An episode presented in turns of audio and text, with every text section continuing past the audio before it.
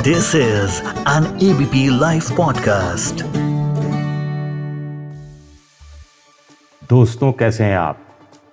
हर हफ़्ते हम news in depth में राजनीति की बातें करते हैं। आज थोड़ा राजनीति से हटते हैं।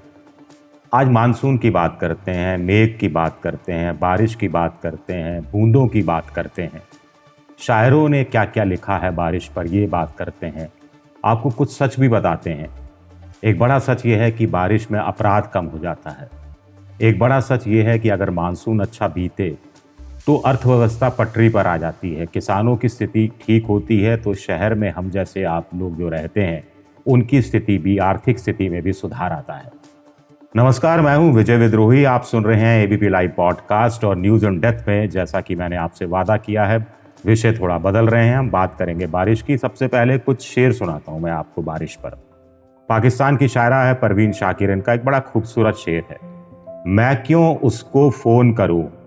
उसके भी तो इल्म में होगा। मैं क्यों उसको फ़ोन करूँ? उसके भी तो इल्म में होगा। कल शब मौसम की पहली बारिश थी। एक शेर और सुनिए। तुम्हारे शहर का मौसम बड़ा सुहाना लगे। मैं एक शाम चुरा लूँ, गर बुरा ना लगे। वहाँ वहाँ बरसी, जहाँ जहाँ समुंदर था। घटाएँ क्या करती? ऊपर का हुक्म था। ये थोड़ी राजनीति हो गई। घरों में छुप के ना बैठो कि रुत सुहानी है। छतों पे चले आओ कि पहला पानी है। है कब्र का टुकड़ा कहाँ कहाँ बरसे। है कब्र का टुकड़ा कहाँ कहाँ बरसे, तमाम दश्त ही प्यासा दिखाई देता है। रात भर सिसकियाँ भरती रही जंगल में हवा। फिर जगाती रही वही पुरानी बारिश। इस बरस भी है उसी तरह सुहानी बारिश। रात भर कहती रही कोई कहानी बारिश। रुकी रुकी बारिशों के बोझ से दबी दबी झुकी झुकी टहनियों को आज फिर कोई हिला गया। उदास उदास रास्तों पर शाम की खामोशियाँ किसी का हाथ छू गया, तेरा ख्याल आ गया। रुकी रुकी बारिशों के बोझ से दबी दबी झुकी झुकी टहनियों को आज फिर कोई हिला गया। उदास उदास रास्तों पर शाम की खामोशियाँ किसी का हाथ छू गया, तेरा ख्याल आ गया। ये किसने दुआ मांगी थी बारिशों की? दरिया आ मिला मेरे मकान से। पानी का ही पैकर किसी पर्वत को अता कर, एक बूंद ही नदी को उछलने के लिए दे। अब क्यों घिर के आए हैं ये बादल, ये घटाएँ? हमने तो बहुत देर हुई, तुझे याद किया था। एक शेर और है सौंधी खुशबू वाला पानी तुझसे बतियाता तो होगा बादल ने बारिश के हाथों पेड़ों को कुछ भेजा तो होगा। दोस्तों, मुझे यकीन है कि आपको ये शेर पसंद आए होंगे और बारिश की बात करें, मेघों की बात करें और मेघदूत की बात नहीं करें तो ऐसा तो संभव ही नहीं है।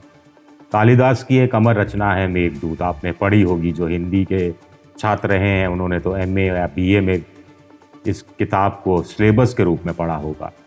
कहानी इसमें यह है कि एक राजा कुबेर हैं हिमालय की गोद में अलकापुरी एक जगह है, वहाँ के वो राजा हैं। तो राजा कुबेर की कहानी ये है कि वो यक्ष से नाराज़ हो जाते हैं और यक्ष को बाहर निकाल देते हैं। यक्ष नागपुर के पास रामगिरी की पहाड़ियों पर रहने लगता है, उसे अपनी प्रियसी यक्षिणी की याद आती है। आषाढ़ के पहले दिन तो यक्ष की तड़प और अधिक बढ़ जाती है। वह किसी भी हाल में अपने दिल का हाल यक्षिणी को बताना चाहता है, लेकिन रामगिरी पर्वत पर उसे कोई संदेशवाहक भी नहीं मिलता। ऐसे में यक्ष क्या करता है दोस्तों? ऐसे में यक्ष मेघों का सहारा लेता है। मेघ के दो भाग हैं। पहला भाग है पूर्व मेघ। इसमें यक्ष मेघों को रामगिरी से अलकापुरी तक का रास्ता बताता है। आखिर मेघ उसका संदेश लेकर, यक्ष का संदेश लेकर अलकापुरी तक जाएँगे कैसे? किस रास्ते से जाएँगे? तो वो रास्ता बताता है।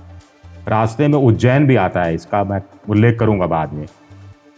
दूसरा भाग है उत्तर मेघ। इसमें यक्ष के प्रेम संदेश हैं। कालिदास ने बड़ी खूबसूरती से बारिश में प्रेम, विरह और विरह में तड़प का वर्णन किया है।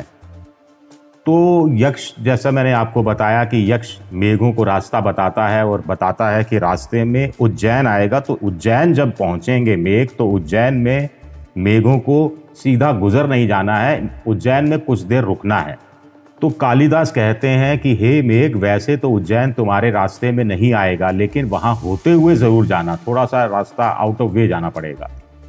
जहाँ धनी संपन्न लोग हों, जो मलमल और इत्र के व्यापार का केंद्र हो, जहाँ महाकाल स्वयं विराजते हों, उस नगरी को नहीं देखा तो आँखें होने का क्या फ़ायदा? अब बड़ा सवाल उठता है कि मेघ उज्जैन को पहचानेंगे कैसे? इस पर कालिदास लिखते हैं कि, हे मेघ, जब तुम उज्जैन पहुंचोगे तो अभी सारिकाएँ सज धज कर अपने प्रियतम से मिलने जा रही होंगी। ऐसे में मेघ तुम बिजली चमकाकर उनको रास्ता दिखाना, गर्जना करके उनको डराना नहीं। अब आप उज्जैन गए होंगे, महाकाल के मंदिर गए होंगे तो वहाँ शिप्रा नदी पर आप ज़रूर गए होंगे। तो शिप्रा नदी का भी वर्णन कालिदास ने लिखा है। कालिदास लिखते हैं कि, हे मेघ, तुमको एक ऐसी नदी मिलेगी जिसका जल नीला होगा। मेघ तब तुम खुद ही जान जाओगे कि तुम उज्जैन नगरी में हो। मानसून के समय जामुन बहुत होते हैं और हो सकता है कि कालिदास के समय शिप्रा नदी के किनारे सैकड़ों की तादाद में जामुन के पेड़ रहे हो। उनके सैकड़ों की तादाद में पानी में गिरने से मानसून के समय नदी का जल नीला दिखता हो। कालिदास मेघों से कहते हैं कि शिप्रा नदी के किनारे ज़रूर बैठना। वहाँ की ठंडी हवा तुम्हारी सारी थकान उतार देगी। ये बयार उतनी ही मीठी है जितनी की प्रियसी की बोली। आगे कालिदास लिखते हैं कि जब महाकाल अगर आप गए और महाआरती में शामिल नहीं हुए तो क्या मतलब है? तो कालिदास ने लिखा है कि किसी भी समय वहाँ पहुंचकर महाकाल मंदिर में रुकना तुम तब तक। आँखों से ओझल हो सूरज जब तक। पूरी सफलता पा जाओगे, धीर घन गर्जन की अपने सांध्य पूजा आरती में बहु प्रशंसित ध्वनि नगाड़ों को संजोकर कालिदास आगे लिखते हैं कि महाकाल के मंदिर में नृत्य कर रही नारियों पर मेघदूत को पानी की बूंदे बरसाकर उनकी थकान दूर करनी चाहिए। कितना खूबसूरत है ये। रुनझुन बजाती कर घनी, नृत्य मुद्रा में डुलाते चमर अविराम। हाथ थके रत्न जटित, मूठ थाम। वर्षा की पहली पहली बूंदे तुमसे पाकर नख अंकित अंगों पर सुख अनुभव कर। भ्रमरों की भ्रमरों की पंक्ति बद सुदूर खिंची रेखा सम। अपने कटाश साध, तुमको निहारेंगी महिलाएँ। तो दोस्तों, कैसा लगा इस बार थोड़ा सा हटकर हमने बात की, बारिश की, मेघदूत की, बूंदों की? वैसे हर साल जो मानसून आता है, वो कुछ घर, कुछ छत, कुछ घर, कुछ खेत और कुछ मन। सूने भी छोड़ जाता है।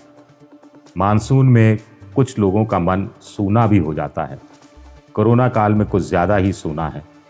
तो कोशिश हमारी यही रहे कि सबका मन हर्षित रहे कम से कम मानसून के समय में। अब अपने दोस्त विजय विद्रोही को इजाज़त दीजिए। अगले हफ़्ते हम फिर मिलेंगे न्यूज़ इन डेप्थ में और बात करेंगे किसी राजनीति के किसी एंगल की। तब तक आप सुनते रहिए ABP live podcast This is an ABP Life podcast.